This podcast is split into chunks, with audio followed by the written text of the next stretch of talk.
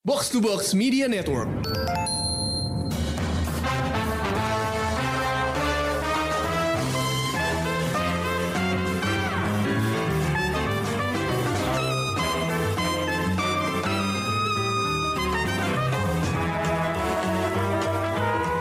Halo pendengar Showbox, masih inget nggak sama episode Out of the Box yang tayang 5 Juni kemarin? Itu hmm, ada hubungannya dengan Anglo Review kita kali ini. Jadi kalau lupa, gue ingetin lagi ya topik kita di Out of the Box waktu itu. Kita membahas manajemen baru film-film DC di tangan James Gunn dan Pete Safran. Kenapa gue ingetin lagi? Karena mungkin lo mau denger episode itu setelah lo dengerin review kita kali ini. Atau mungkin lo sekarang mau berhenti dulu nih dengerin episode ini dan dengerin out of the box-nya dulu, baru balik lagi. Terserah sih, tapi yang pasti kali ini kita bakal ngebahas film DCEU yang second to last, The Flash. Pokoknya udah lama banget film ini digodok. Pertama kali diumumin tuh tahun 2014 sebagai bagian dari film-film yang berkaitan sama Justice League.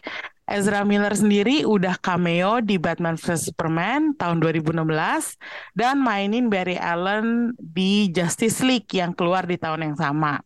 Dia juga udah datang ke San Diego Comic Con buat ngepromoin filmnya 2017. Sutradara yang terkait namanya udah banyak banget.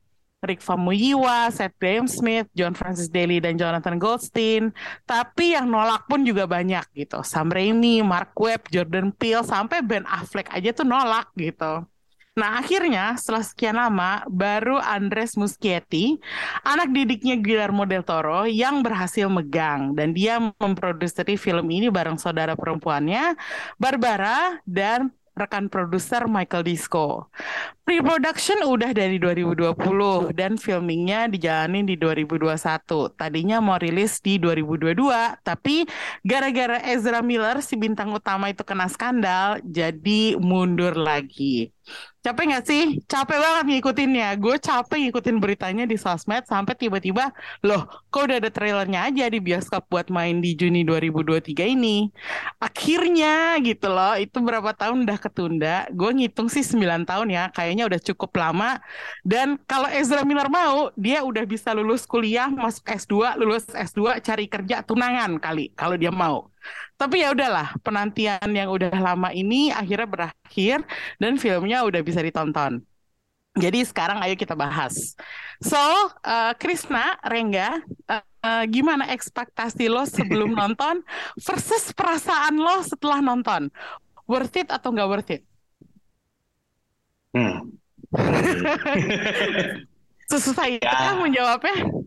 Kalau gua sih karena ya itu karena kacau banget ya eh, berantakan banget produksinya. Eh, maju mundur tanggal rilisnya. Jadi sebenarnya kalau gua sih ekspektasi tuh udah rendah banget sih untuk film ini. Hmm. dan ya dengan ekspektasi yang rendah banget itu setelah nonton ya ternyata sesuai ekspektasi sih. Sesuai ekspektasi maksudnya? Sesuai bagus apa sesuai ya? Ya emang ya. Udah jujur aja deh Chris. kurang ya kurang mengesankan maksud Oh. gua di apa tapi di balik kekacauan itu masih bisa selesai masih bisa jadi film utuh itu lumayan banget sih itu si Andres Muschietti oke banget sih di situ Oh, oke ya. Mm-mm. tapi Oke. ya emang emang terasa sih berantakannya buat gua Hmm, oke. Nah, kalau Rengga gimana nih? Kok gue udah siap-siap denger dia nyinyir ya? Apanya nih? Eh, kalau dari ekspektasi gue sudah tidak ada ekspektasi apa-apa sebenarnya tentang si Flash ini ya. Hmm, Kayak ya udah nikmatin aja gitu loh. hmm. Mungkin karena ekspektasi gue udah rendah-rendah banget ya. Jadi ya eh, masih bisa ditonton lah filmnya. Tapi lo suka nggak? Maksudnya apakah menurut lo lo bisa lo bisa nonton itu eh, lo bisa mengapresiasi atau ya udah sekedar nonton aja gitu? Gue bisa mengapresiasi ada beberapa hal yang menurut gue bagus sih di film ini. Hmm. Tapi tapi emang nggak tahu kayak kata Krisya tadi kayak kelihatan berantakan aja sih gimana gitu ceritanya. Hmm. Ceritanya terus beberapa aspeknya juga yang terlihat buruk sekali ya. Katanya sih disengaja, tapi kok nggak yakin itu disengaja. Hah? Disengaja? Oh ya? iya, iya. Wah. kata sutradaranya sendiri. Wah, ini lo kayaknya harus uh, buka kartu nanti untuk ngasih tahu mana tanda kutip kesalahan yang disengaja. Karena Oke oke.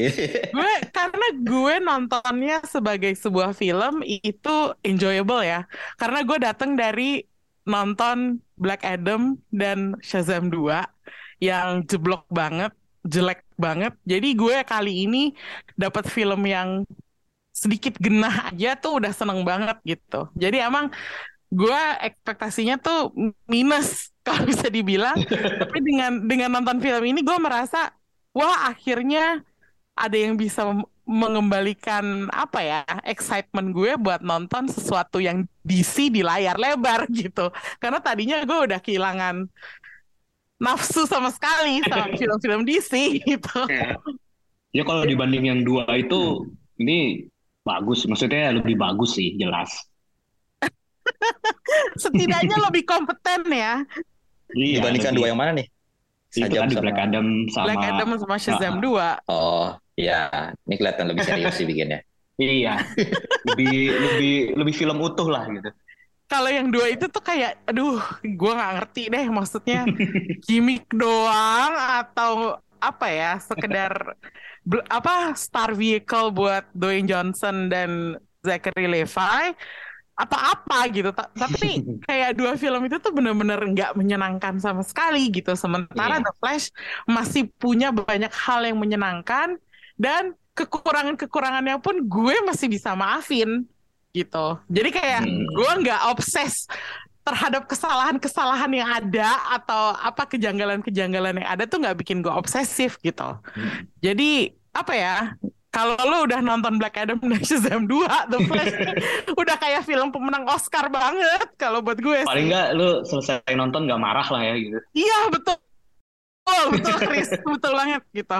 Um, dan gue nggak Iya, merasa iya. buang-buang waktu nonton uh, film ini gitu. Tapi sebelum kita masuk ke filmnya, gue pengen ngomongin dulu nih ceritanya ada netizen di Twitter yang mengkritik beberapa akun film karena reaksi mereka terhadap The Flash dianggap lebay. Iya iya. Mereka memuja The Flash sampai ngomong tangan gue sakit karena kebanyakan tepuk tangan gitu. Mm. Terus akun ini satu kayak wah lu jangan percayalah sama akun-akun ini gitu. gue gue apa ya? Gue ngelihatnya sih geli ya kar- karena amusing aja gitu. Apa eh, komentar netizen gitu. Tapi menurut lo akun-akun yang memuja The Flash itu lebay atau sebenarnya sah-sah aja sih untuk mereka berpendapat kayak gitu? Ya asal jujur emang itu perasaan mereka pas nonton ya sah-sah aja lah. Apalagi kan sebagian Gue besar nggak yakin itu akun-akun- jujur sih. ya makanya kan gue bilang asal jujur. Ya, asal jujur sih itu sah-sah aja ya. Terus Hmm. apalagi kan sebagian besar akun-akun itu kan emang apa ya berangkat dari akun penggemar film kan. Hmm. jadi ya wajar kalau sudut pandangnya tuh menurut gue dari penonton sebagai fans gitu. Jadi ya lebih banyak mengeluarkan reaksi pas nonton yang dibahas gitu ya sah-sah aja gitu kan terus ya kayak apa ya kalau menurut gue sih kayak dari dulu dari zaman dulu gitu ya kita masih rutin nulis review di majalah juga gitu. Mm-mm. gue sih selalu berpendapat tuh mau bilang bagus atau jelek itu terserah pendapat yang nulis gitu. Yang penting bisa sebut alasannya aja kenapa jelek atau kenapa bagus gitu. Jangan cuman keren doang atau jelek keren. Tapi nggak nggak nggak nggak bisa ya kenapa jelek atau keren gitu sih menurut gue jadi sah sah aja sih menurut gue Hmm. Tapi sepertinya Rengga tidak percaya bahwa itu jujur.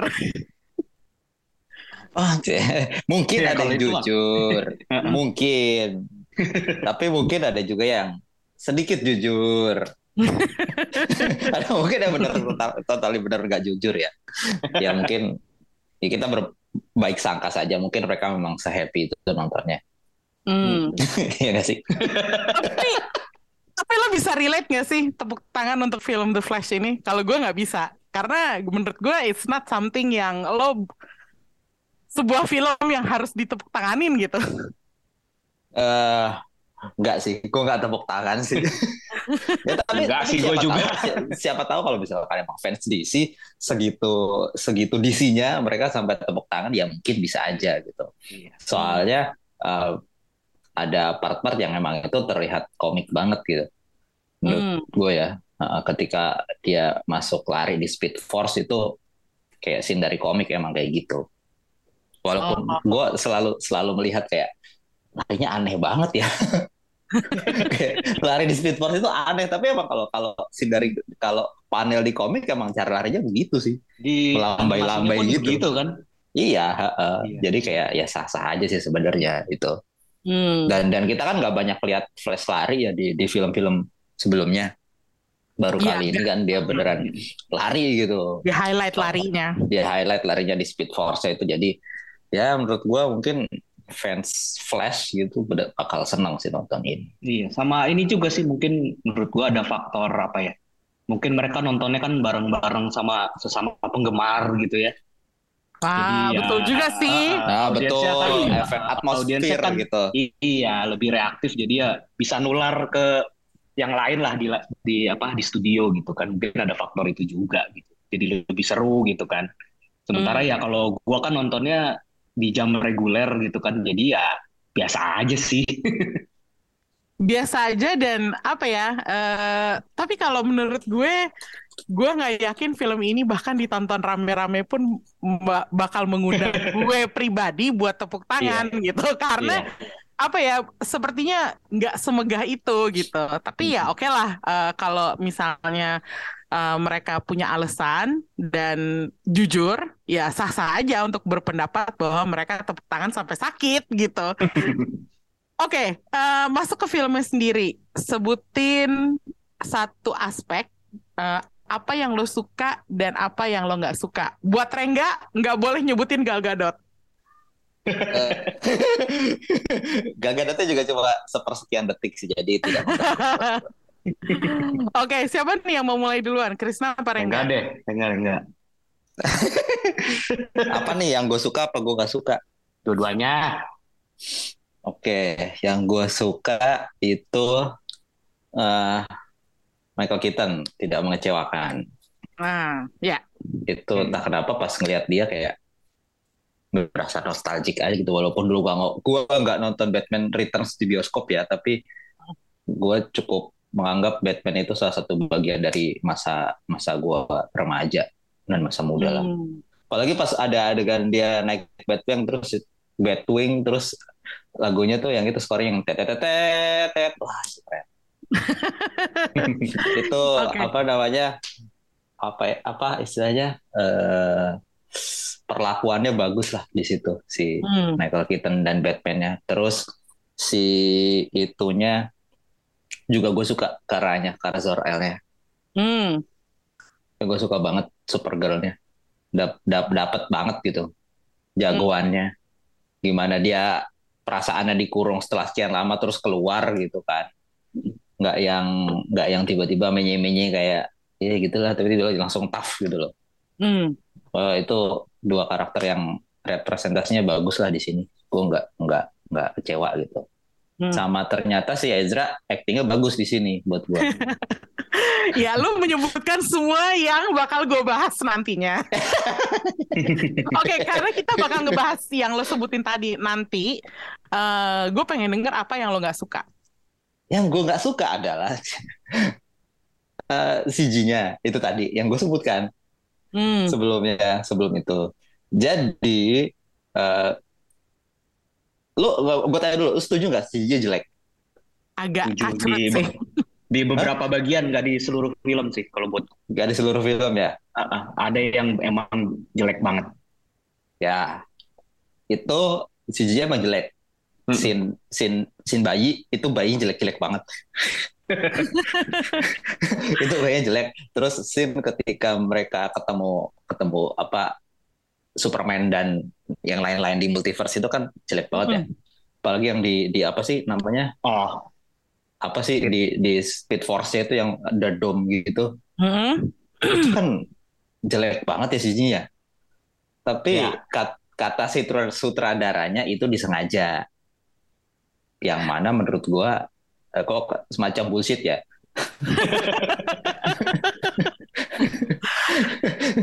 Tapi kayak kayak ya udah itu itu itu kritik gue kayak CG jelek banget gitu. Terus juga uh, ceritanya kayak rada rada rada ke mana-mana gitu aja. Hmm, Menurut gue. betul. Oke. Uh, itu sih Plotnya kritik, ya? kritik gue plotnya iya uh, kayak multiverse gitu. Tapi uh, time travel terus jadi ke sana ke sini gitu. Terus ada apa isu tentang si Barry dan dan apa emaknya yang meninggal gitu, yang dibunuh. Jadi Hmm. kayak nih fokusnya mau ke mana sih? Apakah mau mau turning pointnya di sini mau bikin multiverse ke nanti ke depannya atau Hmm. gimana gitu loh? Jadinya Hmm. kan kayak menurut gua kurang kurang fokus di salah satu ini aja. Oke. Itu sih kalau gue kurang sukanya sebenarnya. Oke. Eh, gue sebenarnya agak setuju ya sama Rengga bahwa ceritanya agak-agak confusing jadinya karena itu dia kayak dia tuh mau bikin semacam origin story tanpa menjadikan film ini origin story gitu. Kayak harus banget menampilkan eh, bagaimana Barry menjadi The Flash tanpa membuat itu jadi sebuah origin movie gitu. Jadi gue agak-agak apa ya? Kok kayaknya film ini agak maksain dia untuk nampilin dia sama orang tuanya, dia sama kekuatannya.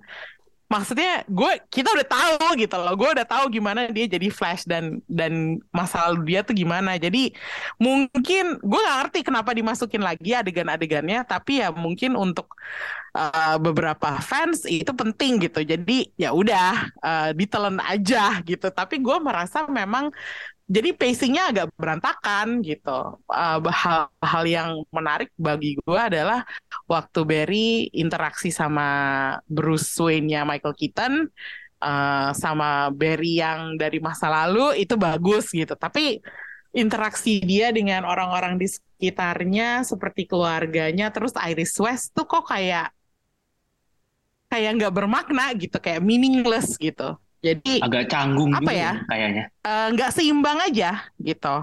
Tapi itu keluhan gue ya. Hmm.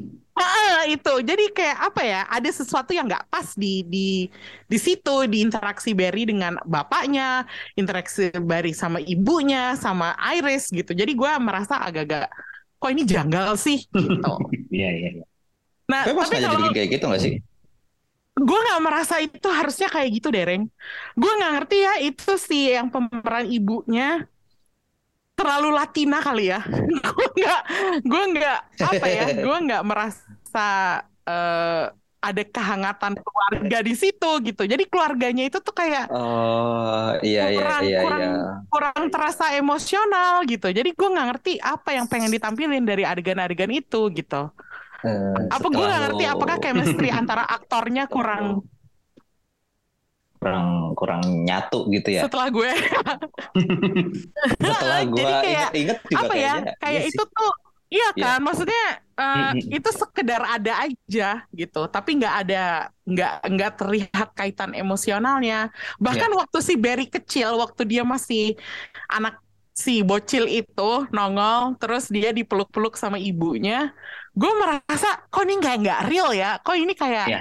iklan keluarga bahagia tapi iklan gitu bukan Mm-mm. bukan sesuatu yang benar-benar menyentuh perasaan gue gitu Iya. jadi Iya agak iya. agak ya udah awkward aja sih kalau menurut Mm-mm. gue. Setuju awkward sih.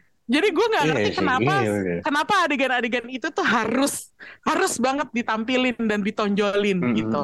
Jadi apa ya? Gue merasa eh ya awkward gitu. Artifisial banget ya. Jadinya. Betul, Iya. artificial. Kayak kerasa banget ini bohong-bohongan gitu, main-main Bohongan. gitu.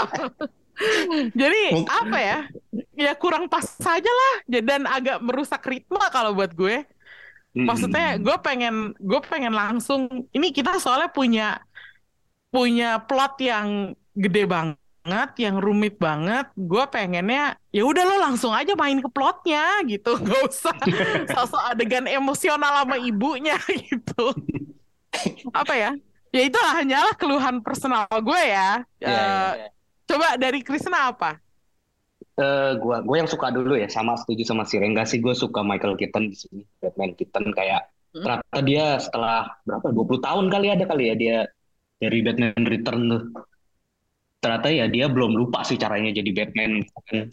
Hmm. terus si Kara ya gue juga yang kedua gue juga suka Kara itu pas ada eh, action scene paling gue suka tuh justru yang pas si Kara itu baru kena matahari terus dia agak ngamuk tuh itu gue suka banget gitu Hmm. itu ya itu yang gue suka itu gue lumayan terhibur sisanya sih kalau yang gue nggak suka tuh gue ngerasa humornya juga kurang lucu ya Hmm. kayak Mhm. kayak di di awal tuh di scene awal yang adegan dia di coffee shop itu menurut gue itu pas di awal gue lumayan capek lo ngikutin itu walaupun adegan nggak penting tap- tapi kan dan nggak terlalu panjang tapi gue lumayan capek tuh dia nggak nggak lucu gitu apa eh, interaksi dia sama si baristanya terus pas dia mau apa eh, mau masuk ke Speed Force terus dia kayak di ada fan ada apa ada remaja-remaja yang fangirling gitu itu menurut gue juga apain ada adegan itu Hmm. terus pas dia ketemu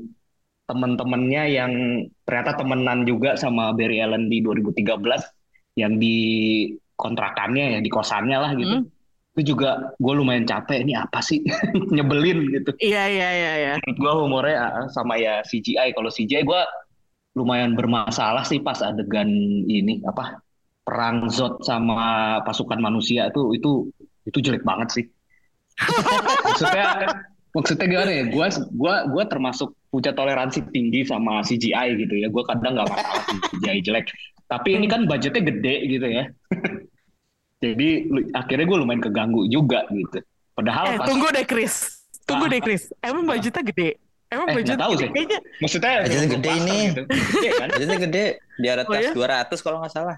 wah. Iya 200 220 Iya. Hmm. lumayan kan maksudnya gitu. terus CGI-nya kayak gitu dan kayaknya bukan adegan yang susah juga gak sih maksud gua kenapa apa kayak udah harusnya kan bisa pakai orang biasa aja gitu kan ini kan kelihatan tentaranya CGI kan kayak game gitu kan Mm-mm. Ya ini kayak Betul. kayak game PS3 tau nggak?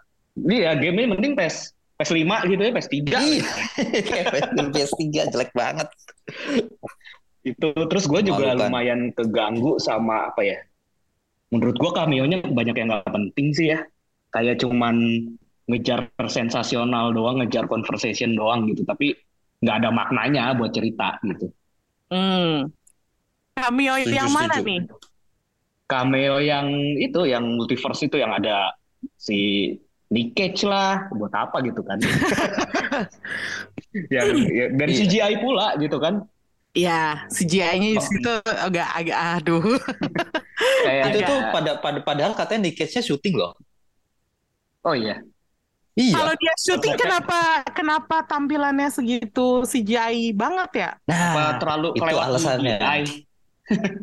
nah itu kan? katanya ka- ka- ka- katanya kalau kata si sutradaranya itu katanya kita ngelihat kenapa kenapa bentukannya tuh kayak gitu yang di yang pas si Flash di mana Speed Force-nya itu Mm. kenapa bentukannya jelek gitu ya tanda kutip jelek gitu Mm. CGI-nya karena itu katanya karena itu di Speed Force jadi itu kita ngelihat dari persepsinya si Flash jadi Flash tuh ngelihat ngelihat bayangannya Oh. tuh kayak gitu bisa apa namanya eh makanya kan bullshit banget gue bilang gitu kan Bener nih agak-agak bullshit nih. Gue kok gue kok gue jadi agak Tapi agak kalau ngelihat ininya Kecewa. kayak gitu juga kan kalau dia ngelihat ngelihat apa karakter yang lain gitu kan. Iya tapi Ngelihat kelihatannya cuma yang lain kan cuma gitu juga. cuma di situ doang jadi kayak kelihatannya tuh kayak persepsi cahaya sama ini tuh beda jadi Flash tuh ngeliatnya kayak Oke, gitu kayak apaan sih gue baca Ada lightingnya di situ ya, ada lightingnya. iya aneh banget Tapi mungkin kalau dibandingin sama adegan perangnya Zod, gue masih lebih nggak suka adegan perangnya Zod sih. Dibandingin si multiverse itu. Kalau yang multiverse itu karena gue udah sering lihat Flash di TV ya, eh, yang di CW. Ah, ah. Gue jadi udah biasa sama CGI yang katro gitu. Tapi eh, kalau adegan perang itu, gue menurut gue itu kok mainan banget gitu. Kayaknya itu masih lebih mengganggu daripada yang di Speed Force kayaknya. Ya kalau yang di Speed Force gue lebih terganggu buat apa sih gitu. Oh, uh, uh, Iya, kayak gue setuju sih. Gue menambahkan sensasional itu doang tadi. gitu loh. Iya. hmm. Pemilihan-pemilihan cameo-nya juga menurut gue aneh sih. Kayak lo menampilkan apa namanya aktor yang udah meninggal gitu kan. Hmm. Terus ada Nick Cage yang bahkan filmnya aja nggak ada. Nggak ada. Iya. Eh, sampai dibela-belain terus kemudian ada Flash. Siapa gitu? itu Eh, yang itu nongol nggak sih dari di CW? zaman dulu deh. Nggak, yang itu yang di TV zaman dulu. Iya, series zaman Oh dulu. iya, Ah, dan ah. kema- dan kemarin bahkan gue baru dapat berita bahwa bahkan si aktornya itu nggak nggak tahu kalau dia dipakai di film itu, Nah, Oh, wow. cuma dipakai mukanya doang katanya. Bahkan mm, yang main di situ tuh aktor lain tapi ditempelin mukanya dia. nggak izin dong. Betul, itu. Oh. Wah. Abis ini ada mogok aktor. itu. Kenapa nggak? Kenapa maksud gue kenapa nggak sih? Ya udah Grand Casting aja taruh situ. Gitu. Iya. Yang lebih- Iya, harusnya Mm-mm. gue sih nungguin ya Grand Casting. Mm, mm, mm, Tapi mm. nggak nggak ini gitu. Nggak Iya, pem- pemilihan cameo menurut gue kayak apa sih gitu loh. Mm, mm. Aneh banget gitu. Sekedar mencari sensasi doang ya, seperti kata lo. Iya, heeh. Oke, tapi itu oke kita udah berhenti dulu ya misuh-misuhnya. Nanti ntar gue jadi mengulang eh, ini pengalaman nonton Black Adam. Kalau misuh-misuhnya kebanyakan, Eh, gue pengen ngomongin penampilan Ezra Miller yang tadi Rengga sempat bilang ternyata bagus ya. Eh, gue tuh masih ingat waktu dulu dia dibanding-bandingin sama Grant Gustin yang meranin Barry dan The Flash di CW. Tapi setelah dapat film sendiri nih akhirnya kelihatan nih dia ternyata bisa memikat juga gitu. Karena dulu gue inget banget banyak yang lebih pro Grant Gustin. Padahal kalau menurut gue sebenarnya mereka berdua sama aja gitu. Em, Ini kelihatan banget di sini dia apa ya punya bakat, punya skill sebagai aktor karena dia meranin dua Barry Allen yang berbeda gitu. Eh, ada versi yang lebih mature-nya, versi yang lebih tahu gitu sama versi muda yang baru jadi The Flash. Em, tadi kan Rengga udah bilang eh, suka sama penampilannya Ezra Miller. Eh, kenapa Reng lo suka sama penampilannya Ezra Miller di sini? apa ya? Ah, ya ternyata dia masih bisa acting gitu. Iya kan kita tahu apa namanya in real life dia ngaco banget gitu ya. Hmm, Nyulik nyulik orang gitu, nyandra ibu dan anak gitu kan. Bikin rusuh di mana-mana gitu. Cuma ternyata di film ini ya dia bisa jadi Barry Allen yang yang yang personanya beda dengan Barry Allen Grant Gustin gitu loh. hmm, Eh, Iya lebih lebih apa ya? Kalau si si Grant Gustin kan lebih yang apa ya? Culun kan dia, hmm, ya kan? Kalau di sini Barry Allen tuh, tuh awkward gitu. Kan hmm. beda tuh. Iya, Beda, benar. ya kan? Di sini dia berhasil memerankan si Barry Allen yang itu sih. Yang dia awkward tapi juga bawel karena mungkin karena dia awkward jadi dia ngomong mulu karena saking groginya gitu ya. Iya.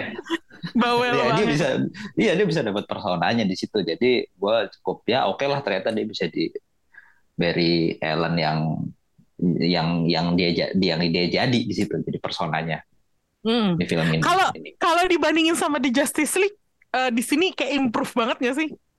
Iya iya, ha, ha, ha. apalagi Iya di kan? sini dia kan acting sama dirinya sendiri ya. Nah, itu dia gitu. Dia meranin dua orang Iya sebenarnya. betul dua, dua orang yang berbeda dengan dengan apa ya? Yang satu masih remaja masih bocah, yang satu udah cukup dewasa dan dua-duanya menurut gue cukup ya oke lah gitu. Hmm. bisa differentiate dua karakter yang berbeda. Eh satu karakter yang sama dengan usia yang berbeda gitu. Yang satu udah punya pengalaman, yang satu masih newbie gitu kan. Hmm. Oke. Kalau Krisna sendiri gimana? Lo dengan Nah, Ezra Miller di sini? Ya menurut gua oke emang penampilannya apalagi dia yang dia jadi Barry Allen 18 tahun ya yang 2013 tuh.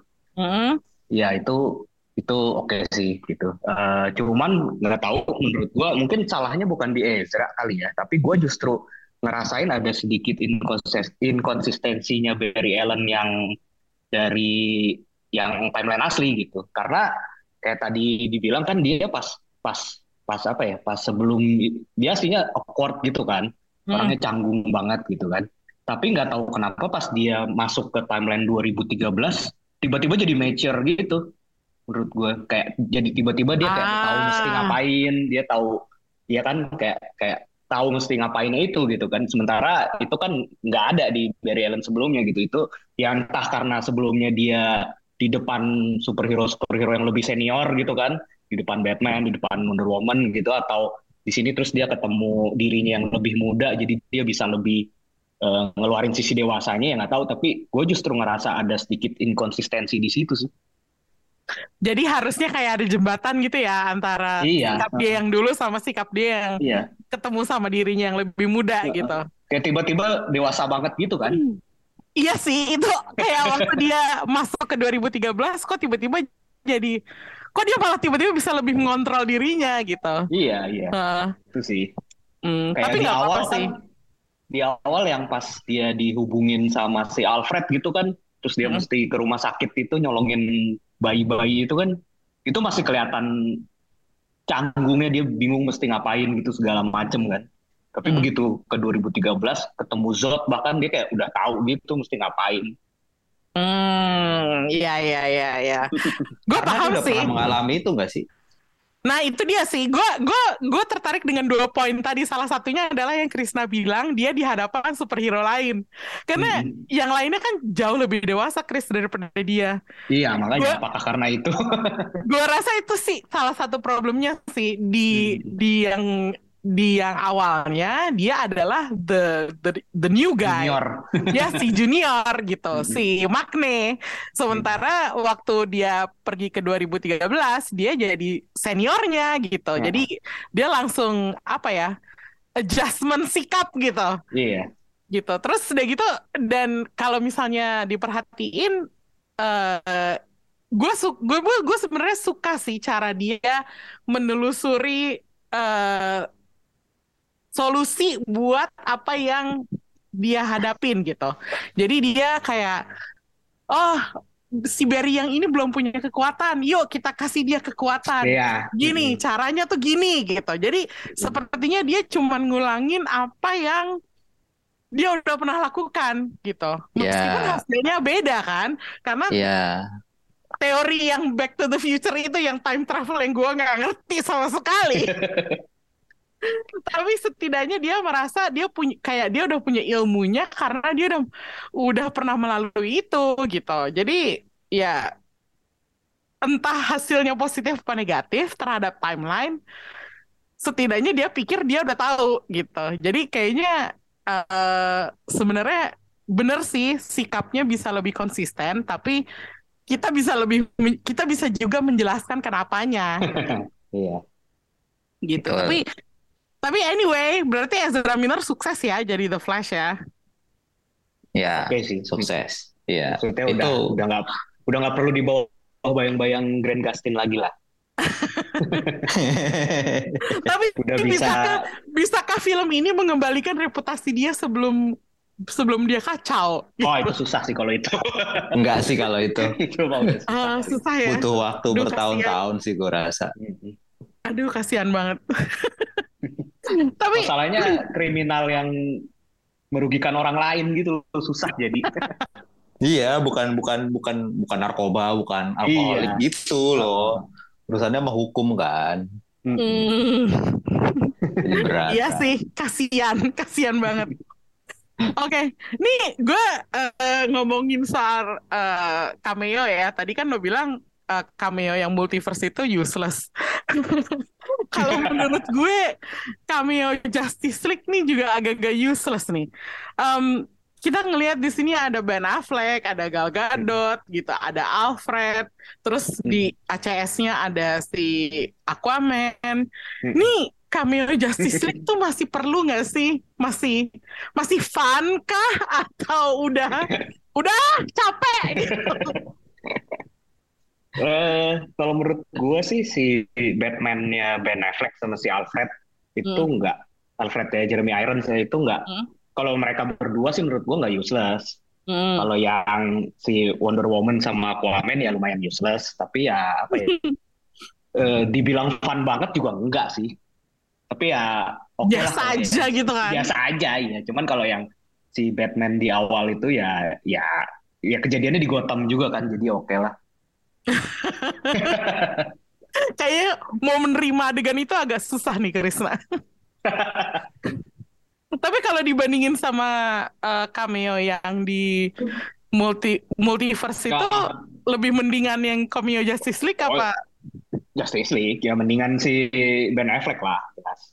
Oh, oke. At least dia juga ada interaksi yang ngobrol itu kan, yang apa? Hmm. Ya itu sebelum apa? Pasti The Flash-nya nyeritain dia bisa ngelakuin itu gitu kan, balik ke masa lalu terus ya itu penting lah menurut gue sih kayak perspektif dari superhero yang lebih dewasa dan pernah ngerasain hal yang sama kan, sama-sama kehilangan gitu kan. Hmm. Itu sebenarnya lumayan penting sih kalau si Ben Affleck. Oh, oke. Kalau Rengga gimana Reng? Lo menurut lo si cameo-cameo Justice League ini fun atau eh Menurut gua soalnya si The Batmans ini nggak cuma jadi cameo sih soalnya. Iya. oh, iya iya. Nah, si Kitan terus Bat Flag, Bat Flag itu nggak udah bukan sekedar cameo lagi, emang mereka main di film ini gitu. Mm-mm. Hmm. Kalau yang jadi cameo ya paling si Diana, gitu kan. Hmm. Terus si Aquaman ya itu cameo yang menurut gua kayak yang nggak ada juga nggak apa-apa sih gitu. loh. Mm-mm. Sama kayak si Clooney juga. Clooney itu menurut gua cameo yang cukup lucu sih. Tunggu, jangan diomongin dulu itu poin gue berikutnya. Poin gue Oke. berikutnya. Oke, kita langsung aja deh ke The Batman ya. Ini film Eh. gila banget nih. Salah satu hal tergila yang yang ada di film ini adalah dia bisa nampilin tiga orang Batman yang be- yang berbeda gitu. Bahkan di satu saat gue udah mengantisipasi hadirnya Robert Pattinson atau Christian Bale gitu. Meskipun gue tahu itu nggak mungkin banget. Gitu. Cuman cuman ya gimana gitu Iya. soalnya yang tiga udah nongol gitu. Dan setelah nonton film ini gue malah merasa kok Michael Keaton is the best Batman ya. Kok ternyata dia charming banget gitu. Dan gue suka banget sama endingnya dia di sini. Tragis tapi pas gitu. Jadi apa ya kayaknya emang bener ya em, The Batmans di sini tuh menjadi bagian integral dari filmnya, dari ceritanya yang kalau lo keluarin ceritanya bakal beda gitu. Dan nah itu gue pengen denger sih pendapat Rengga tadi tentang kenapa kemunculan Batman George Clooney, Bruce Wayne George Clooney malah jadi bikin spesial gitu. Iya, karena menurut karena itu menandakan kayak ya dia bukan di dunianya yang dulu gitu. Oh. Ya gak sih? Kayak lah, Iya. Lah kok gue di sini berarti ini bukan bukan ini dong, bukan dunia gua, ini dunia mana Kayak- lagi gitu loh. Hal kecil pun yang dia lakuin akan ngubah gitu kan. Iya, jadi tetap tetap ada twistnya di belakang gitu loh. Jadi Dan- dalam artian dia tidak kembali ke universe dia yang asli kan? Iya, iya. Karena nongol si Clooney, bukan Hmm. Bat Flag gitu loh. Mhm. Jadi kan kayak lah gitu gitu itu cukup surprise kecil yang buat gua seru sih. Kalau kalau gue sih ngelihatnya, gue nggak tahu nih si Clooney bagian Clooney ini Mm. di shotnya, Mhm. di shootnya pas udah tahu cancel atau belum universe-nya ini. Kalau misalnya apa ya? Kalau misalnya eh, emang belum di cancel, pas syutingnya ada Clooney berarti kan emang ada kontinuitas di situ kan. Mhm. Eh, berarti emang kayak oh ternyata dia belum balik masalah belum selesai gitu dan ke depannya si Clooney bakal eh, masuk nih ke di- ke universe ini gitu kan ke Mhm. cerita inilah gitu. Mhm. Tapi kalau misalnya ternyata ini dilakuin setelah tahu eh, udah di cancel nggak ada masa depannya juga, gue ngeliatnya balik lagi kayak cameo yang tadi kayak cuman buat sensasional doang. kayak twist di sih. terakhir Iya, iya, gitu iya. doang gitu. Iya iya. Gue gak tahu Betul sih. kejadiannya yang mana gitu. Iya Iya, sih, iya, sebenarnya kalau dipikir-pikir miris juga sih. Either way, either way si eh, Barry Allen-nya Ezra Miller itu belum balik ke dunia aslinya dan nggak ada masa depannya. Jadi Iya. gak bakal tahu Iya apa kan? yang akan terjadi selanjutnya gitu. Ceritanya ya udah gantung aja gitu. Iya nggak sih? Mm, Iya. Makanya nggak tahu nih, makanya keputusan ada Clooney-nya diambilnya kapan nih? Tapi kalau yang eh, kalau misalnya gue baca sebuah penjelasan ya, eh, perubahan antara Batfleck ke ke Clooney itu hanya perubahan fisik doang, bukan perubahan multi- bukan peru- bukan perubahan universe Oh, gitu. Gimana menurut lo? Kalau teorinya adalah dia hanya berubah fisik doang. Ya aneh sih menurut gue itu Ya, ada gimana ya? ada. Iya, lebih aneh. Itu lebih aneh sih. Itu Lebih lebih aneh aneh ya, kalau kalau kalau fisiknya beda tapi universe-nya beda kan ya oke nih kalau misalnya ini ternyata universe yang sama kenapa fisiknya berubah gitu kan Iya. Hmm. Mm-mm. Orang si si itu apa si Barry aja bingung, wah siapa lu gitu. Dan yang lain nggak ada yang Orang- beda kan Iya. Itu orang uh-uh. tuanya sama Aris West-nya Uh-uh. sama gitu kan Iya, uh, mungkin gara-gara ini kali teo- teori gue aja ya. Kalau yang Hmm. sebelumnya kan dia mengubah kayak uh, masa lalunya impactnya gede banget kan. Ibunya nggak jadi mati gitu. Jadi Iya. semuanya berubah itu banyak banget. Superman nggak ada, ya ini itu ini itu gitu. ha. Nah sekarang kan dia cuma mindahin kaleng tomat doang nih. Hmm. Jadi butterfly effect-nya ya kecil Minor. gitu, minor gitu. Makanya berubah cuma Batman-nya doang. Hmm. Tapi Teori tetap gua. aja sih agak atau ngebingungin. ya. ini atau pas mau shoot adegan itu Ben Affleck-nya udah nggak mau syuting lagi karena udah Iya, kayak, kayak, karena ah, udah kepanjangan udah. ngulur-ngulur terus kayak ah udahlah udah males gue terus kayak wah Clooney aja gitu Iya, iya kayak. Kenapa nggak Robert Pattinson itu lebih lebih relevan lagi dong? Karena si Robert Robert Pattinson kan kemudaan Kemudaan. Batman yang di sini iya Iya. Astaga. Christian Bale pasti nggak mau Val Kilmer Nah, Val Kilmer mungkin lagi sibuk Top Gun gitu kan Kalau gamer kegendutan gitu kan. Oke, ini kita berteori doang ya guys, Iya. bukan. Ya, habis sudah nggak ada kontinuitasnya juga kan jadi ya udah Ya itu itu yang Jadinya itu yang kita Yang berteori lebih, apa ya? juga ngasal aja udah Mungkin karena emang udah nggak ada nggak ada nggak ada masa depannya jadi mereka main. Ah udah kita obrak-abrik sekalian gitu. iya itu kecurigaan gue kayaknya makanya sih kalau kayaknya sih itu sih bisa iya jadi. kalau emang keputusannya diambil setelah masuk apa cancel gitu kan ya udah berarti ya udah sekalian aja biar rame Bisa jadi sih. Bisa jadi Tapi tuh itu kalau- tambahan sih. Kalau itu yang cameo multiverse menjadi lebih Hmm. masuk di akal karena ini kayak eh kayak pesta terakhirnya mereka gitu loh. Kayak udah nggak bisa Oh. lagi untuk nampilin karakter-karakter itu. Jadi mereka masukin itu di eh, adegan multiverse menyatu itu. Jadi Hmm. kerasanya memang ya buat apa sih? Ya itu cuman karena les hurahnya mereka aja gitu. ya nggak sih? Karena ya udah, udah terakhir juga gitu. Ngapain dipikirin lagi gitu kan? Iya, Iya. tapi effortnya gede banget ya sih. Betul. Buat bikin Nicolas Cage lawan apa monster laba-laba raksasa gitu. Gue juga bingung kenapa lawannya monster laba-laba ya. Terlalu di mana aneh. juga itu dia di goa mana ini tiba-tiba Superman masuk dunia Lord of the Ring masuk Mordor gitu. Aneh banget. Tapi itu loh eh, dua hal yang gede banget. Jadi can of worms gue nyebutnya. Em, di film ini tuh ada dua yang gede banget yaitu time travel dan multiverse.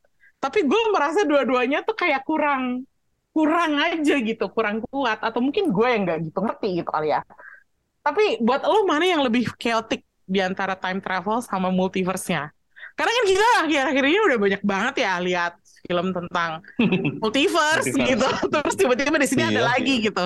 Tapi Jadi yang gue gue suka di sini adalah itu eh, gambaran dua universe-nya nabrak, saling tabrakan, hancur. Itu kayak kayak belum pernah lihat deh gue di mana pun. di ini kan ada di Doctor Strange Oh ada ya? I- iya kan yang dunianya hancur itu kan karena tabrakan eh gue lupa sih kalau nggak salah ya iya Secara, ada vi- secara visual ditampilin tabrakan. Iya kan masuk ke dunia itu kan? Enggak sih, secara visual enggak, cuman sempet kan si Strange masuk ke salah satu universe yang udah nggak ada orangnya gitu, udah hancur lah gitu. Nah, yang gue maksud adalah tabrakannya itu Chris Iya, kayak tabrakannya- planet sama planet Iya, iya, iya, iya. tabrakan gitu. Hmm, hmm, hmm. Meskipun itu sebenarnya bukan planet ya, cuman Ya, Kayak- universe-nya. universe-nya tabrakan gitu. Iya. Cuman itu doang sih yang yang apa ya, yang yang menarik Ada perhatian gue. visualisasinya gitu ya. Uh, jadi dan dan gue merasa dua hal itu tuh kayak masing-masing ya udah ditaruh di situ aja sebagai gimmick tapi apa ya kok malah Iya, bikin ya. gue bingung itu ap- agak apes juga ini dirilisnya setelah Across the Spider-Verse ya. Kita udah ngelihat konsep multiverse yang matang gitu kan, jelas, konsisten, jelas gitu kan, dan uh, maksimal gitu. Nah pas Mm. ke sini ya karena mungkin digabung sama time travel itu jadinya nanggung sih emang menurut gue. Hmm, tapi lo ngerti time travelnya Ya kalau time travelnya sih ya ya gitu aja sih kayak apa ya maksudnya ya dia ya basically kan sebenarnya dia perjalanan time travel kan cuman ya itu kenapa ditambahin ya, ya gitu deh gue juga bingung sih sebenarnya gue jadi bingung ngejelasinnya maksudnya kalau secara time travelnya dia ngelakuin hal terkecil apa pun terus kayak menciptakan masa depan yang baru kan sesimpel itu aja kan Mm-mm. sebenarnya. konsep itunya iya mm-mm. Gue ngerti sih cuman di film itu dibikin jadi agak ribet gitu loh dan akhirnya malah akhirnya gue nggak nggak bisa apa ya maksud pemahaman gue kurang kurang mantep gitu jadinya maksud gue Lo lo lo, sebenarnya lo kan- harus jelasin pakai spaghetti kayaknya deh. sebenarnya yang dilakuin si Flash ini kan cuman time travel ya kalau menurut Hmm. gue. Mm. Cuman ya nggak entah kenapa justru kayak masuk ke universe yang beda kan harusnya kan linear aja kalau dia lain time travel kan di satu Iya. garis waktu yang sama gitu kan. Nah itu Iya. yang gue bingung eh, kenapa dia time travel sekaligus juga ke universe yang beda gitu. Itu yang bikin jadi agak chaos sih mungkin. Hmm, kita harus nonton Loki lagi kayaknya kalau soal time travel. Um, buat lo Reng gimana Reng Eh, untuk dua hal ini mana yang lebih chaotic dan mana yang apa ya? Yang lo lebih bisa toleransi? Eh, kalau eh, siapa sih sebenarnya? Kalau time travelnya sebenarnya basicnya ini kan sama seperti time travel eh, yang lain-lain lah film-film yang lain gitu. Oh, gue suka gag tentang itu tuh yang apa Back to the Future Hmm. Oh bukan yang di J. kamar Fox. itu. Iya, bukan Michael J. Fox terus yang lain, yang lain-lain lanjutkan. Apa sih? eh apa sih? Top Gun. Siapa? Oh, bukan itu itu. Itu lucu sih. Bagian itu lucu. Eh, anyway, apa time travel di sini kan sebenarnya ya itu balik ya balik lagi kan kayak penjelasan si Michael Keaton kan harusnya linear terus dia membentuk cabang yang baru. Hmm. Itu sebenarnya kan penjelasan yang di kalau kita lihat MCU ya Loki kan kayak gitu kan. Ya betul. Betul. Nah, tapi ini kan dibilangnya kayak nggak gitu. Tiba-tiba jadi bersial, bersilangan gitu kayak, ah gimana sih? Gue malah nggak ngerti. jadi kayak, ah nggak gitu ya? itu gitu. kayak berusaha menyangkal Loki aja sebenarnya kayak kan dia kayak awalnya bercabang terus nggak gitu ya gimana itu gimana gitu? Gue itu jujur kayak ya gue nggak nggak ini sih jadinya kayak nggak peduli gitu. Oh ya udahlah gue nonton aja gitu. iya Eh, iya Tidak kan? berusaha memahami Iya juga. kan? Jadinya gitu kan? Iya. heeh. kurang Eh, kurang solid gitu Betul, tapi mungkin sebenarnya kalau misalkan lo baca komiknya terus nonton ini, mungkin paham. Soalnya kayak si si Speed Force ini sebuah apa ya? Kalau di komik itu dijelasinnya lo pakai Speed Force lo bisa ngapain aja gitu loh. Hmm. Dan yang bisa menjelajah Speed Force ini cuma cuma orang yang punya kekuatan Flash gitu. Hmm. Ya Flash kan sekarang macam-macam ya bentuknya ada Kid Flash, ada Flash siapa, ada Barry Allen, ada Wally West, ada siapa siapa siapa pokoknya Ya. Flash tuh sebenarnya ada banyak kan. Jadi yang bisa menjelajahi Speed Force ini ada banyak gitu. Tapi cuma orang-orang ini aja gitu. Dan ini Speed Force ini bisa ngapa-ngapain. Jadinya bisa multiverse, bisa apa namanya bisa ke time travel, bisa apa, bisa ini kayak multifungsi lah sebenarnya. Hmm. Nah, gue nggak Nah, itu- terlalu memahami lore itu sebenarnya. Makanya ketika gue nonton film ini dijelasin kayak gitu, ah ya udahlah, gue go with the flow aja nah lah. itu sebenarnya nggak mencoba paham sebenarnya juga salah gitu. satu hal yang kurang gue suka juga ketika apa ya kayak adaptasi komik terus kayak ada sesuatu yang susah dijelaskan terus kayak tapi kalau lu baca komiknya lu pasti ngerti ya nggak gitu dong ini kan film dibikin Ya, bukan cuma ini kan buat medium yang pembaca berbeda komiknya gitu. gitu, kan Eh. Heeh. Maksudnya harusnya nggak nggak perlu harus baca komiknya dulu buat lu ngerti gitu. Iya, mungkin kalau misalkan lu kalau baca komiknya mungkin bakal lebih mengerti gitu loh. Tapi harusnya cukup Ya, ya berarti gagal. harusnya cukup dijelaskan di di di film aja gitu. Tapi kalau lu mau Iya, dijel harusnya dijelasin Iya. lagi kan. Maksudnya kalau kalau harus kayak gitu berarti filmnya gagal menjelaskan. emang emang gue setuju gue setuju. gue padahal udah sering nonton uh, The Flash di CW yang Grant Gustin dan gue udah melihat bagaimana mereka bermain dengan Speed Force. Tapi nonton film ini gue tiba-tiba kayak kagok lagi, kayak udah lupa semuanya. Terus apa ya? Gue sebenarnya orang yang lebih suka kalau misalnya ya kayak Krisna bilang tadi, ya lo nggak harus lihat bukunya atau lo har nggak harus lihat komiknya buat memahami suatu konsep gitu. Jadi kalau di sini ya bisa dibilang konsep time travelnya agak-agak time travel dan multiverse-nya tuh agak-agak katro sih buat gue. Jadi apa ya? Kayak akhirnya gue jadinya udah nggak peduli gitu ya. Udah nonton aja Iya, sama kayak tadi ya. gitu. Jadi ya go with the flow daripada pusing, mendingan diikutin aja gitu ya nggak sih? Iya. Soalnya kalau pakai dipusingin lagi ntar malah akhirnya gue misu-misu lagi kan. Gitu. Malah gue gua kira sebenarnya ketika si ceritanya awalnya ya sebelum gue nonton filmnya gue kira si Flash ini ketika dia time travel ke belakang Hmm. dia selip masuk ke ke ini ke multiverse. Ternyata Ah. justru dia yang menyebabkan multiverse itu kan. Hmm. Jadinya kayak oh beda nih dari persepsi gua gitu. Tapi ketika gua nonton kayak gue nggak ngerti, oh udahlah gitu. Jadinya Itulah kenapa kita nggak tepuk tangan ya di film ini ya guys. mungkin yang tepuk tangan masuk dengan gitu. Oh multiverse.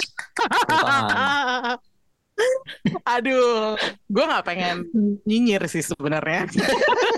Kalau gitu gua aja.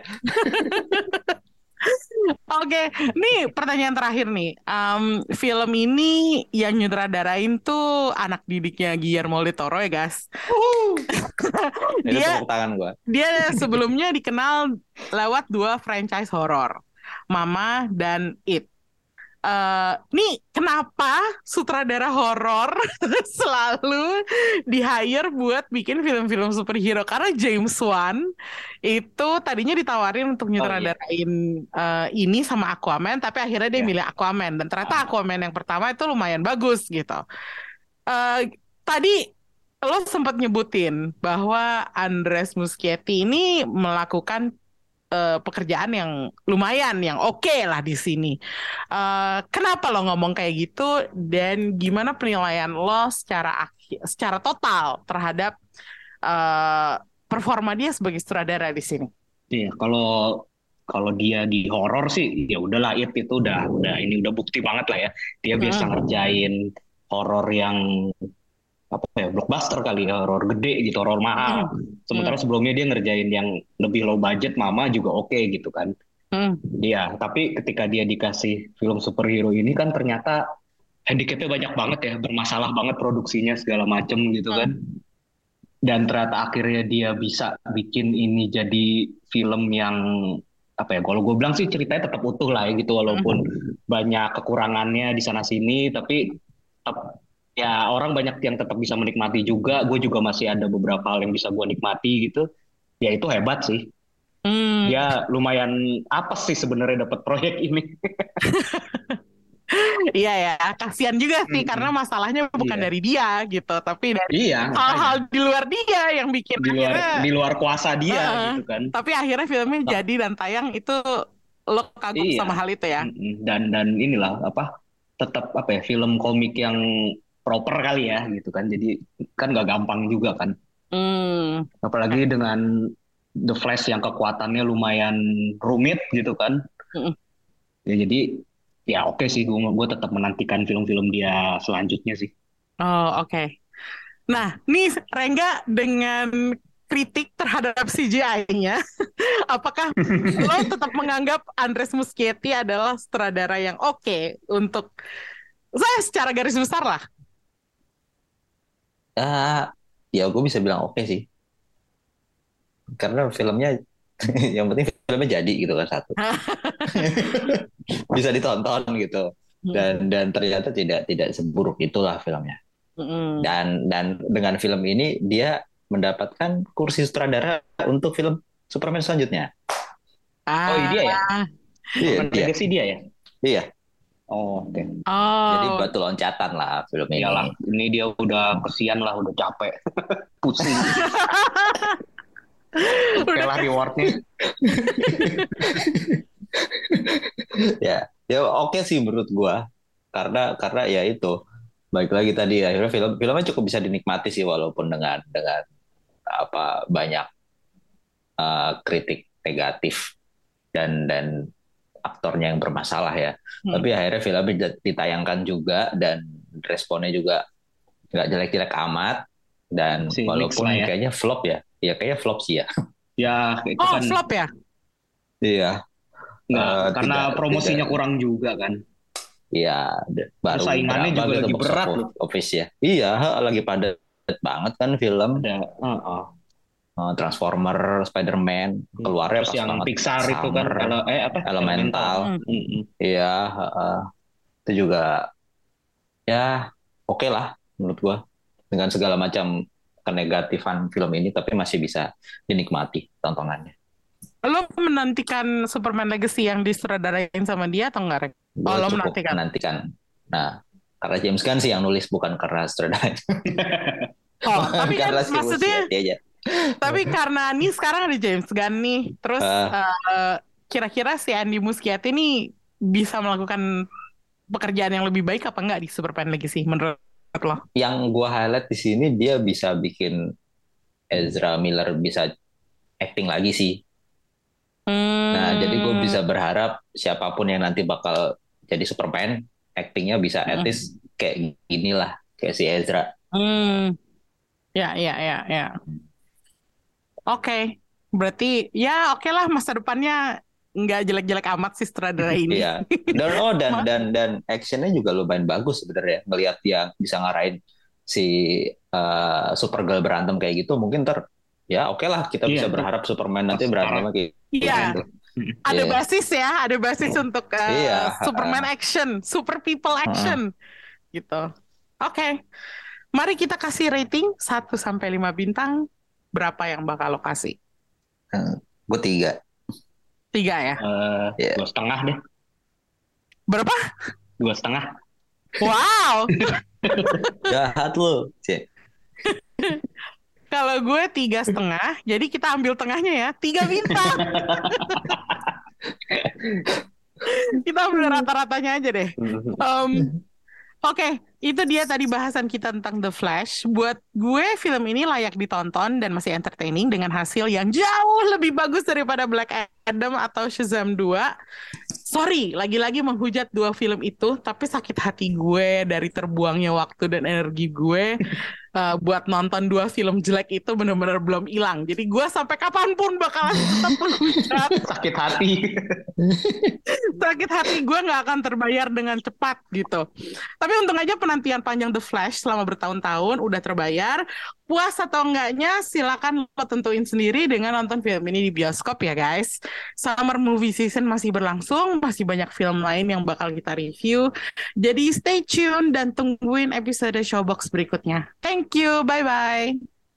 Nah, Bye.